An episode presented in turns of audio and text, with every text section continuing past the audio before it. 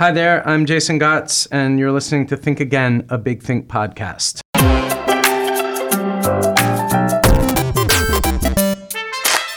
I was thinking this morning that it's funny how humane is the only word we have for that idea, since so much that's inhumane has been created by us humans.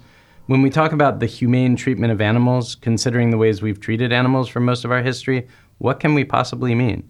Anyway, it's a fair guess that prehistoric humans spent most of the time in awe of something or other mountains, oceans, the earth, the sun, and also of big cats with the power to hunt and kill us lions, panthers, tigers. Awe is a very special emotion, somewhere between terror and love, and while it can inspire all kinds of superstitious nonsense, the good thing about it is it keeps us humble. For humans, who can be mind bogglingly inhumane to one another and to the natural world, a little humility goes a long way. Once master of vast tracts of territory in Asia, wild tigers have been poached nearly to extinction. In fact, many species have gone extinct in recent history. In his documentary film Tigerland, director Ross Kauffman, who won an Academy Award for Born into Brothels, follows the efforts of a dedicated few in India and Russia who are trying to save the wild tiger, and with them, a little sliver of much needed awe for the rest of us. Welcome to Think Again, Ross. Thanks for having me. I mean, first of all, yeah, let's talk about tigers. Are they basically like hurtling, wild tiger hurtling toward definite extinction if no major intervention occurs? Well, they definitely were. But the tiger is actually coming back. And it's because of some of the people who we spotlighted in our film and their efforts and the efforts of a lot of people. And there's an initiative called Project Cat, and they want to double the amount of tigers by the year 2024. So the Tigers actually is It's rebounding. it is rebounding. It's, At the time yeah. of the, the, I mean, it's now it's around what is it like five thousand? How many are living? So right now there are anywhere between 3,800 and 4,000 tigers left in the wild, whereas in the beginning of the 20th century there were 100,000 Yeah.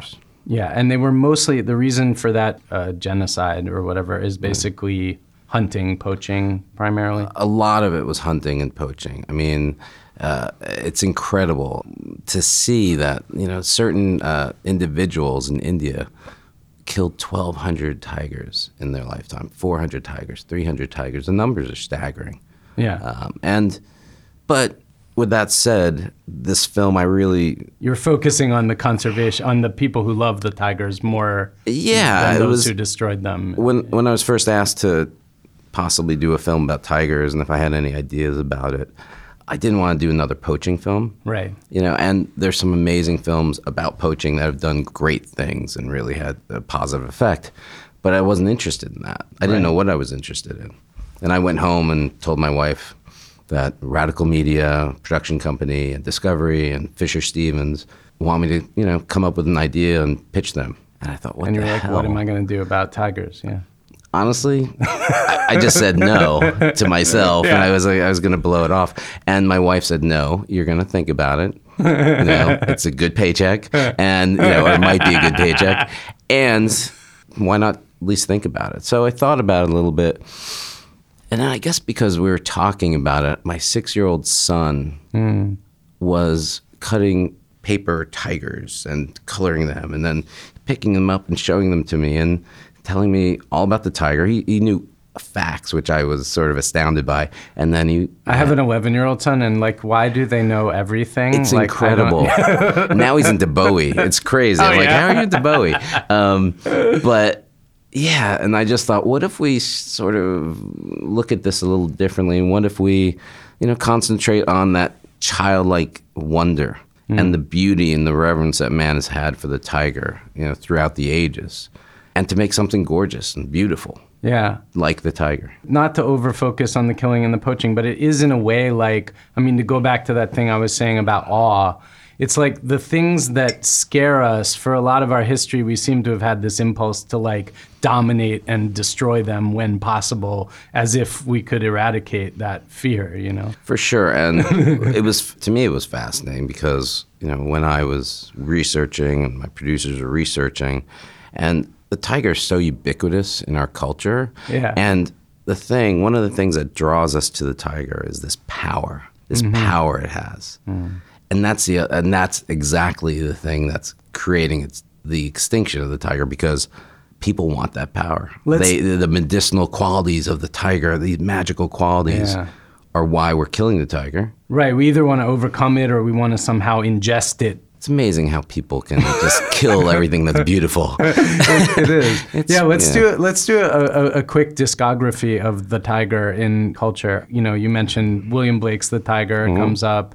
I thought of Eye of the Tiger and the primal power of roller skating around in a roller rink in Bethesda, Maryland, Yeah. to that song when I was 12, and I was like, I have the eye of the tiger. What else? How old are you? I'm 46. I'm 51. Yeah, yeah, yeah. I was in upstate New York doing the same thing. yeah, That's so funny. Right? The eye of the tiger, Well, it's funny when uh, it happens like this a lot, where you start doing a film and you see it everywhere. You see the same with tigers. As soon as like it clicked and I said yes, and we started sort of doing research, tigers are everywhere. And what I love, and I didn't really know this. I sort of had an idea, but people love the tiger. I Mm. mean, everyone you come out, oh, it's my favorite animal. I love it, and. I knew people liked it, but I didn't know the passion that people actually have, like individuals. power and incredible beauty and they're slow that's one of the most amazing things and i guess in a sense that's a function of power but there's Mm. no unnecessary energy expended they're just they move at the rate they they feel like moving at you know? And then when they want to attack, they attack. Yeah. I know some people like that. that's Yeah, right yeah, yeah. that's right that's right it's a quality we'd, we'd in some ways maybe minus the attacking we'd all like to have that's that's stealth and power you know your film centers on particularly two characters one in india and one in russia mm. who are interesting and eccentric characters and i think in some ways maybe to be i was thinking as i was watching it that maybe to be a lover and protector of an animal species, you in a way have to be kind of on the fringes of humanity. And I got the sense about both of those guys. For sure. Can for we sure. let's talk about them a little? Yeah. Um, so either one. yeah, I'll start with uh, our Tiger Man of Russia. His name is Pavel Fomenko. Yeah. And he's a big, sturdy Russian. You know, and at first glance, he's very tough and you know doesn't say much and, but right away i could tell he had a sense of humor Uh-huh. you know we connected very quickly i mean at a certain like the very first moment of shooting uh, it's a long story I, but I want to hear. What? well, uh, we were at the hotel. We were talking to Pavel and his wife in Russia the first night, and they just sort of casually mentioned that, oh, by the way, there's a cub whose mother was killing dogs in the local village. We captured the mother. Now we have to go look for the cub. right. And I was like, uh, we're coming. And it was the next morning, 4 a.m., t- minus 20 degrees below. You know, I'm in this heavy coat and I have my camera and my producers, and I'm getting out of his pickup truck and it's pretty high. And at a certain point, I was losing my balance. I was like, shit. And Pavel was helping me down. And all of a sudden, I'm like, you know what? I- I'm going to do it. I jumped in his arms.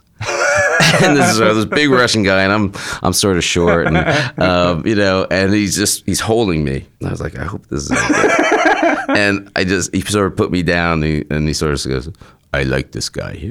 nice. You know? So that was it. And but Pavel's so passionate. He works for the um, World Wildlife Fund. His whole life is about the tiger. Yeah. And like I said, he goes out. He looks for cubs. He performs autopsies on tigers to see what happened in terms of how they might have been killed by poachers.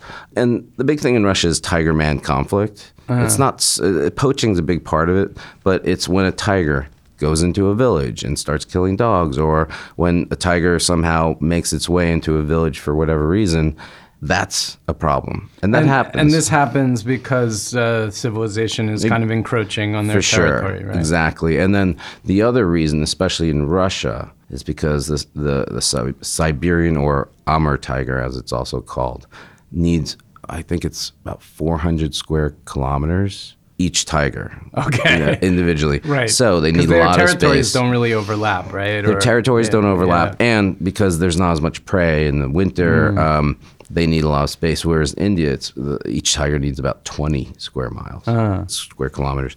But Pavel's incredible, and it was really a pleasure and an honor to spend time with him. And in the end of the film, there is a sort of Yeah, we Difficult can, can we twist. spoil- do we want to spoil this? I'm okay I don't think we way. I'm- spoil Okay, it, let's not spoil it. it's That's a really interesting twist. it was intense that and happens. um, let's say around Pavel's relationship with the tiger. for sure. yes, exactly. Um, yeah. Um, he has a run-in with a tiger. Let's just put it that way. Yeah, we won't that's say a, anything that's else. a good way to put it. Um, but I, I was gonna say like, so the part of Russia that they're in, like, is this is not technically Siberia, Nope. but it's what I The where it's Far East Russia. Far East Russia. So if you see Russia on a map, Mm-hmm. it's sort of shaped like a big, huge horizontal crescent. Sure. There's China in the middle, Yep. and there's North Korea, and where China and North Korea meet in the very, very far eastern tip is a city called Vladivostok. Right. And uh, the area is called Primorsky Krai. right, Krai? Sort What an- does Krai mean? Or pretty like forest. Forest, yeah, Yeah. okay. Um, and it's beautiful.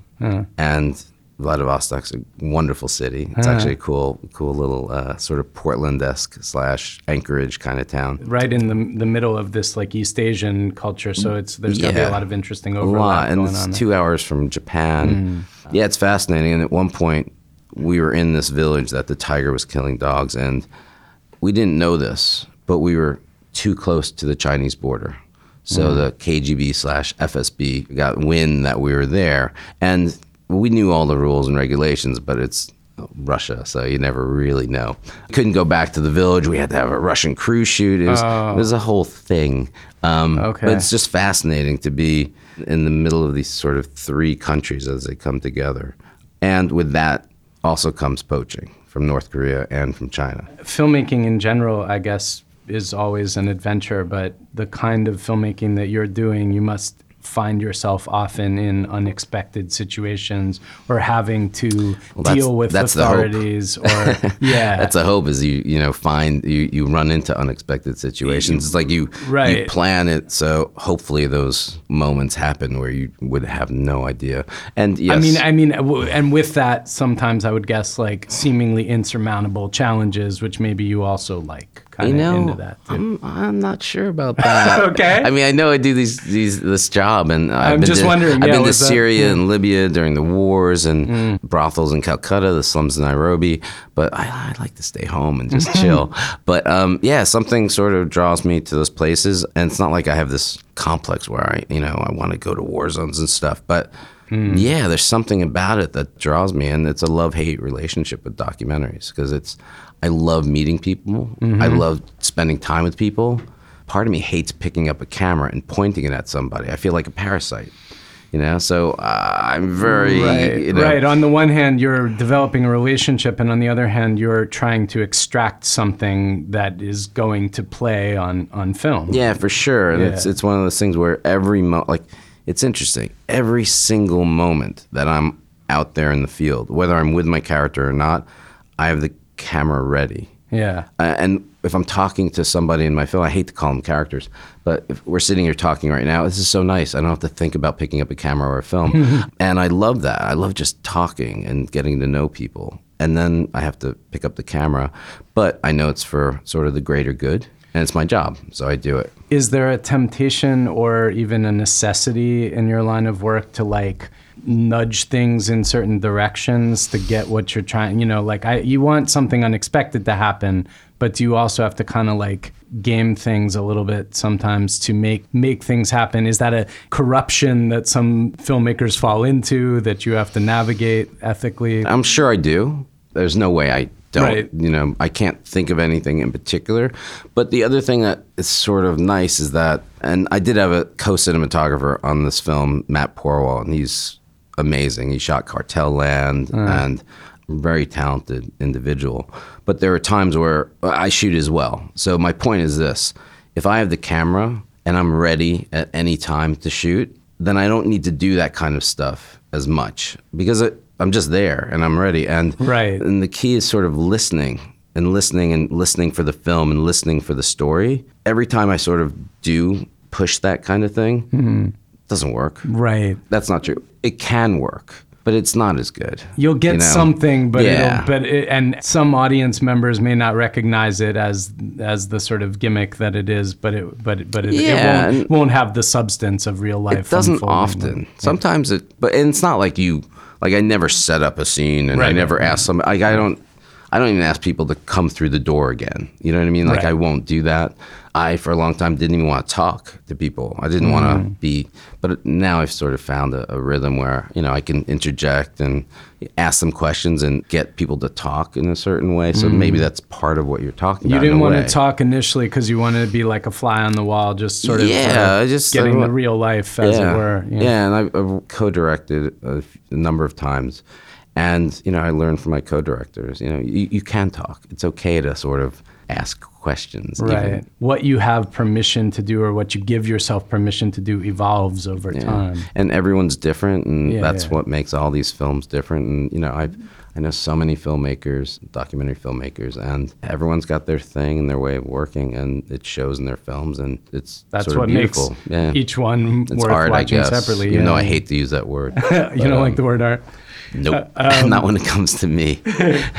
Well, since I brought it up, I think we should spend a little little bit of time in India before we dive into the second half of the show. For sure. Which actually may bring us back to this stuff anyway. But so in India, we're dealing with the legacy of one man. Yeah, uh, a man named Kailash Sankhala, Hmm. who died in 1994, but he was one of the uh, really the first people to bring the plight of the tiger to the attention of the public and, more importantly, the government of India, Right. specifically Indira Gandhi, uh, the prime minister at that time. And um, Who, as you point out in the film, was doing an, a very unique balancing act of rapidly economically growing the country while at the same time trying to push an ecological agenda. Absolutely, she Yeah. was she was incredible uh, in trying to find that balance, and you know, at times she did, and at times it was more difficult. But Kailash Sankhala was an incredible force. One of those people who just went out into the jungle for weeks at a time, Right. counting tigers, spending time with tigers, studying tigers. He's also a pain in the ass. You know, Yeah, people, everyone had said people didn't times. like him. You know, yeah, not to people. He was difficult because he was so driven and so passionate people came second, tigers and, and nature and the forest came first. But with that said, he's uh, he's an incredible person. But we also followed his grandson and his great grandson.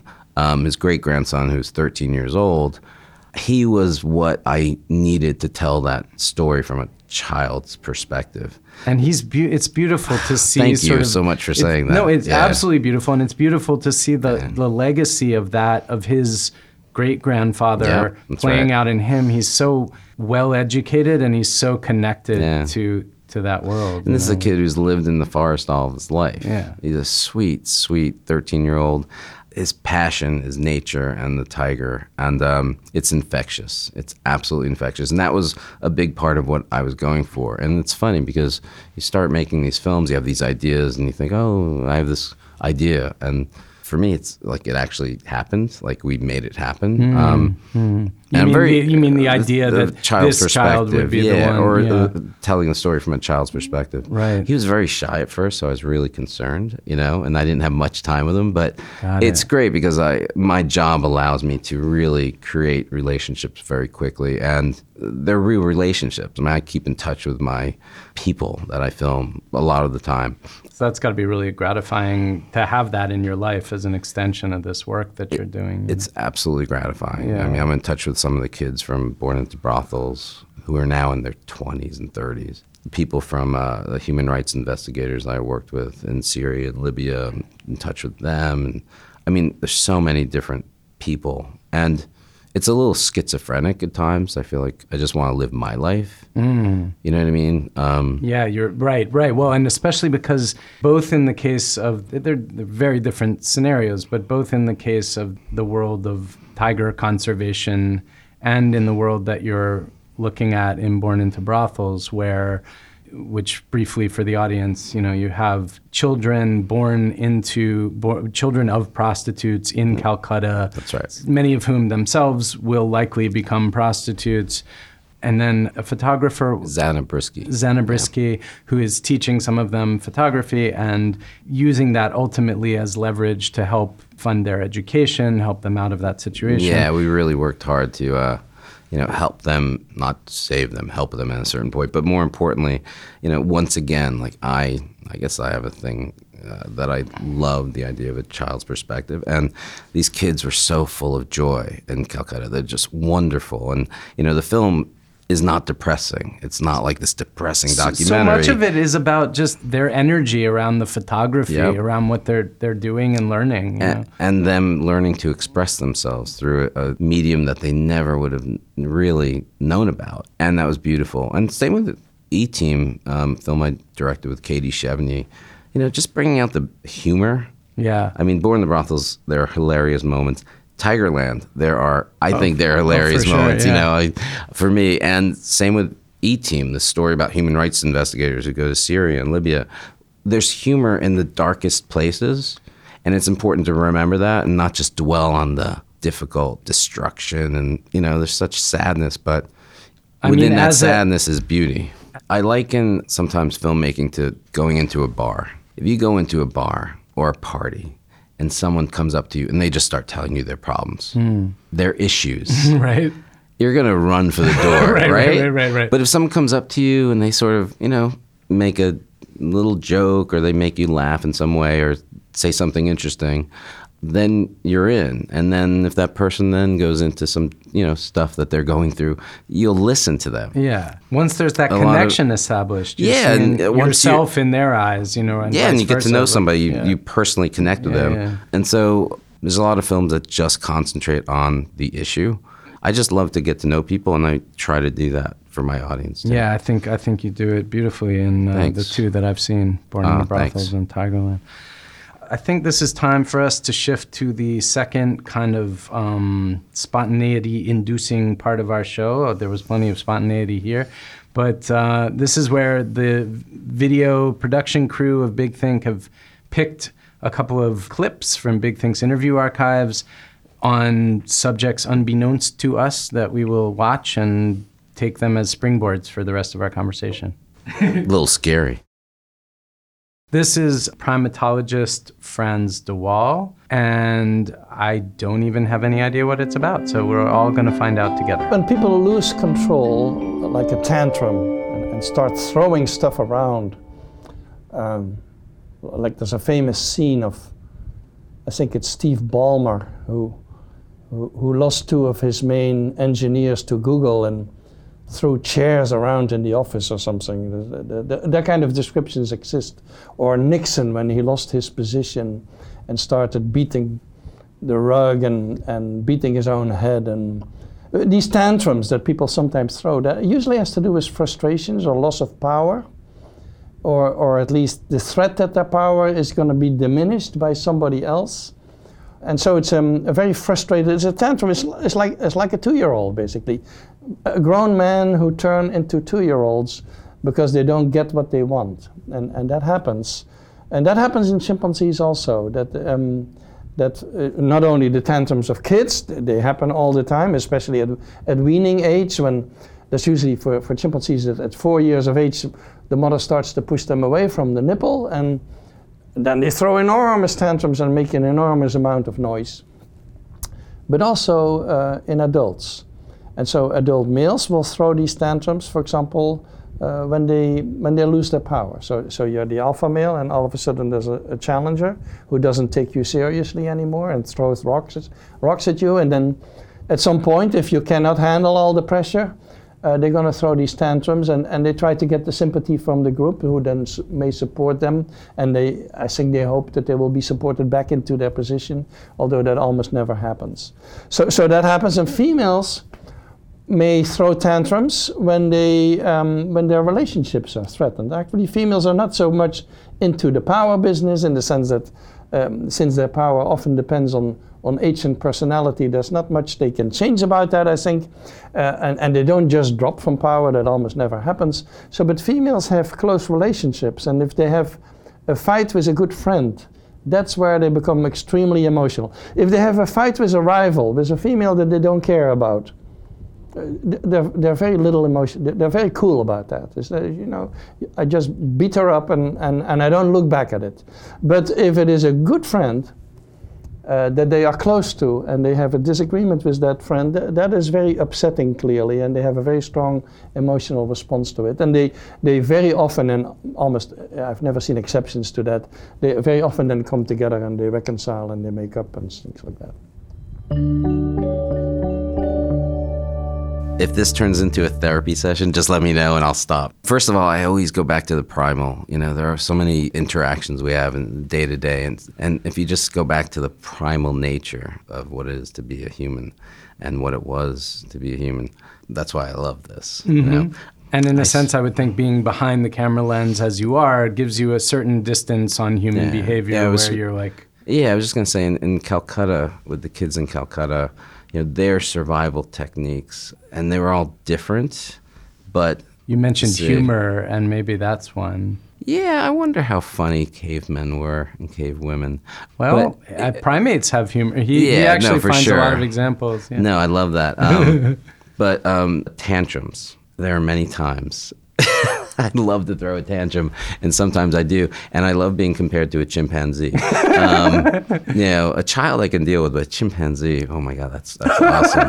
Um, but yeah, it's funny because right now I'm going through something and I'm trying not to throw tantrums. You know, I'm trying to be an adult about it. But this is great because once again, to take it back to the primal and sort of understand it in that way helps me.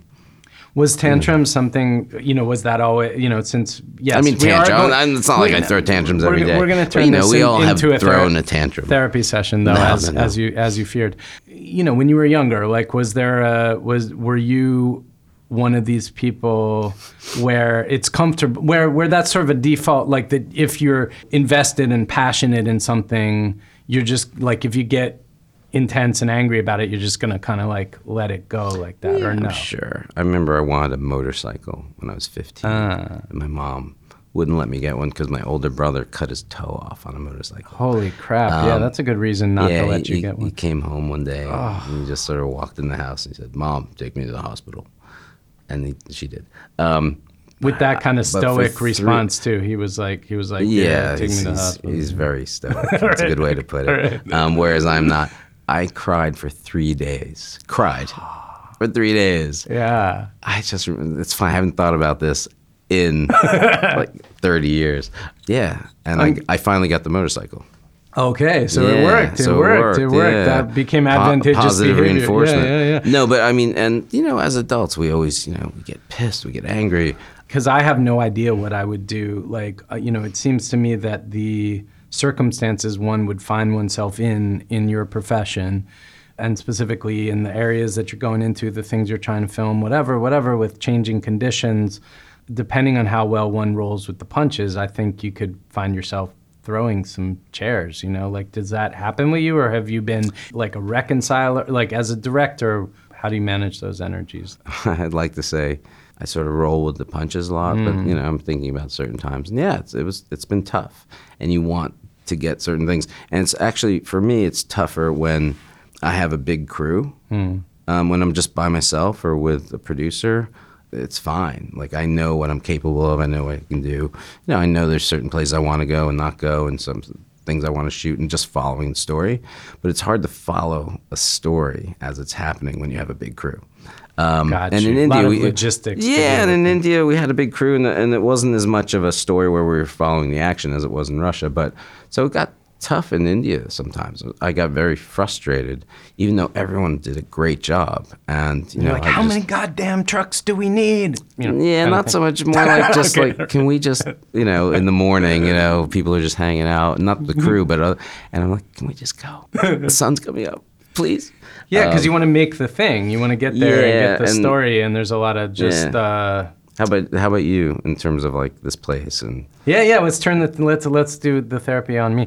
Yeah, I don't. You know, I don't know. Honestly, I mean, for real therapy you here. seem like a pretty mellow mellow. well, fella. it's more like this. For real therapy here, my mom was kind of a raging person when I was a kid. You know, mine too. Okay.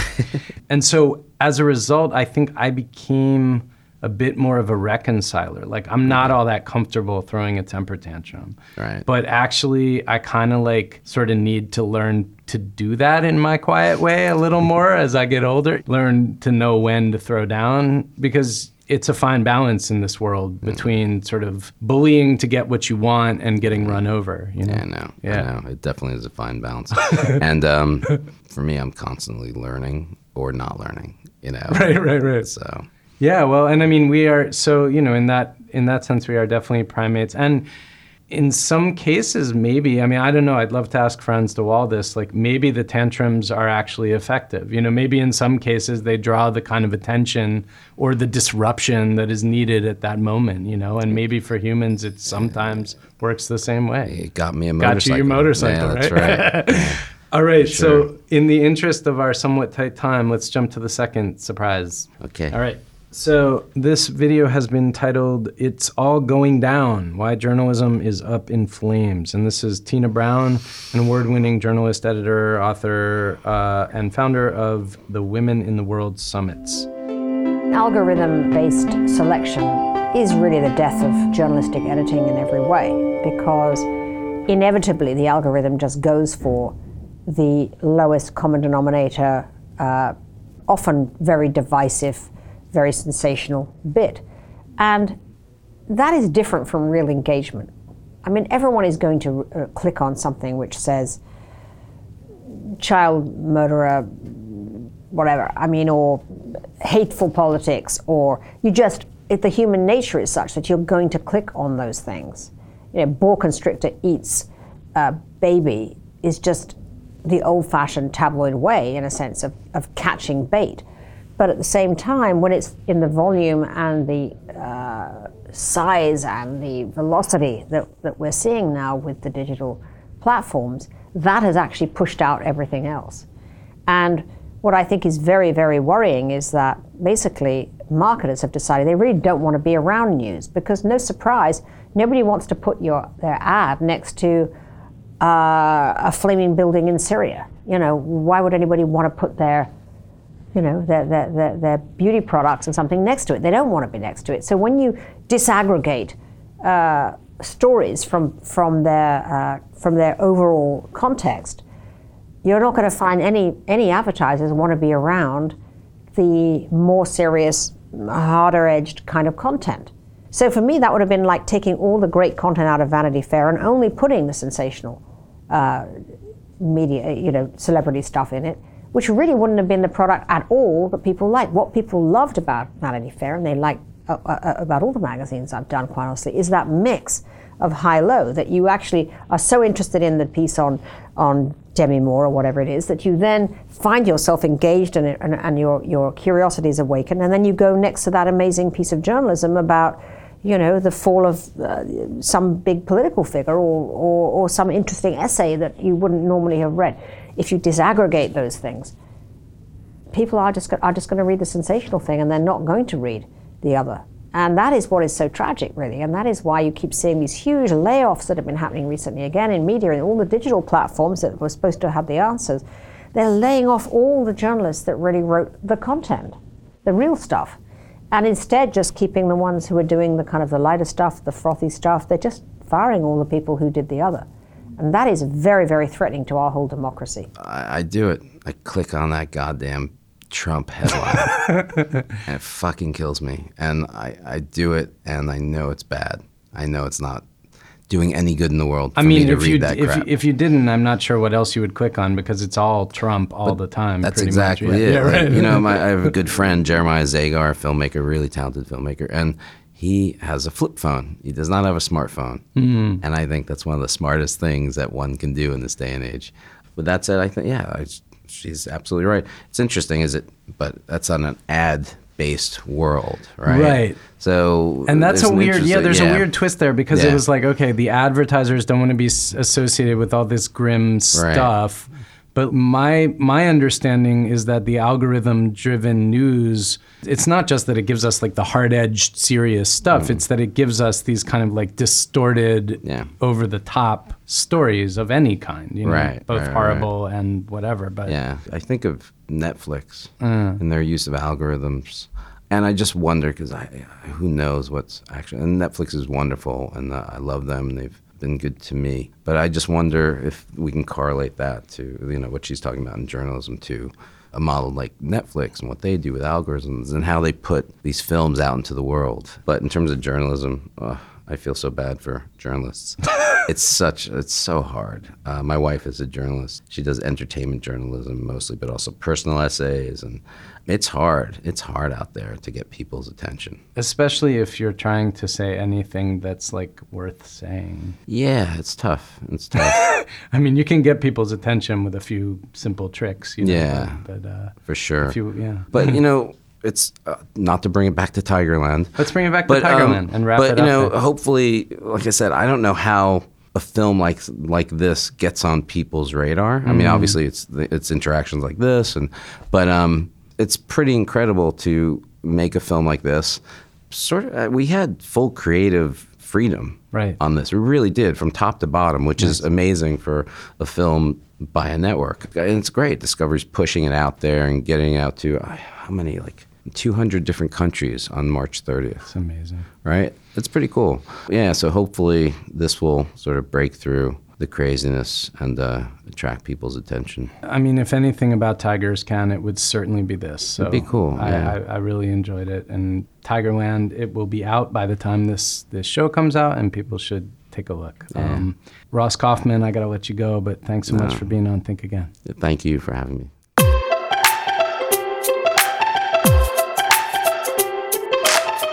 Thanks so much for listening. If you want to learn more about tiger conservation efforts and how to support them, visit https colon double forward slash projectcat.discovery.com forward slash tigerland. That's projectcat.discovery.com forward slash tigerland. It is so great always to hear from people who are out there, by the way, listening to the show in your cars, offices, subways, wherever you are. I get roughly one email a week, sometimes two or three, and it really keeps me going for real to hear the ways that you make these ideas and conversations part of your lives. Please come find me at jasongots.com. You can email me from there, and if you want, sign up for my email list, which I will one day use to send out occasional updates. That's J A S O N G O T S.com. I'll be back next week with something really, truly, completely different in the original sense of that phrase. Hope you can join me.